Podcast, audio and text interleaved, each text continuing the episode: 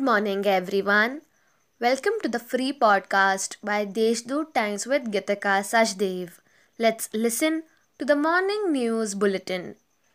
MP Hemant Godse submitted a letter to Housing and Urban Affairs Minister Hardeep Singh Puri stating that the central government had announced Nashik Neo Metro project in the last budget session.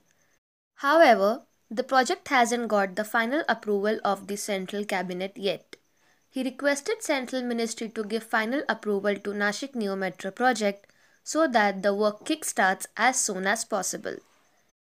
MPSC Prelims 2021 is scheduled on January 23, 2022. Amid rising COVID 19 cases, speculations regarding exam postponement were doing rounds.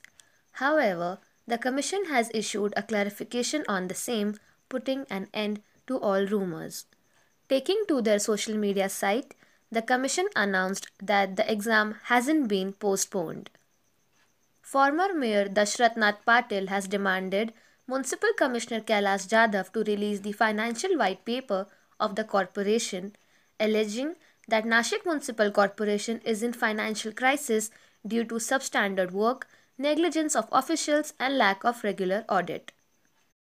As per the report released by Dr. Anand Pawar, District Nodal Officer, Civil Hospital, Nashik district witnessed a total of 2,589 new COVID 19 cases on Tuesday. With the addition of these cases, the total number of positive cases in the district rose to 4,36,079.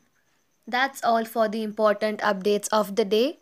For more details, visit the Deshdoot's website. Have a nice day.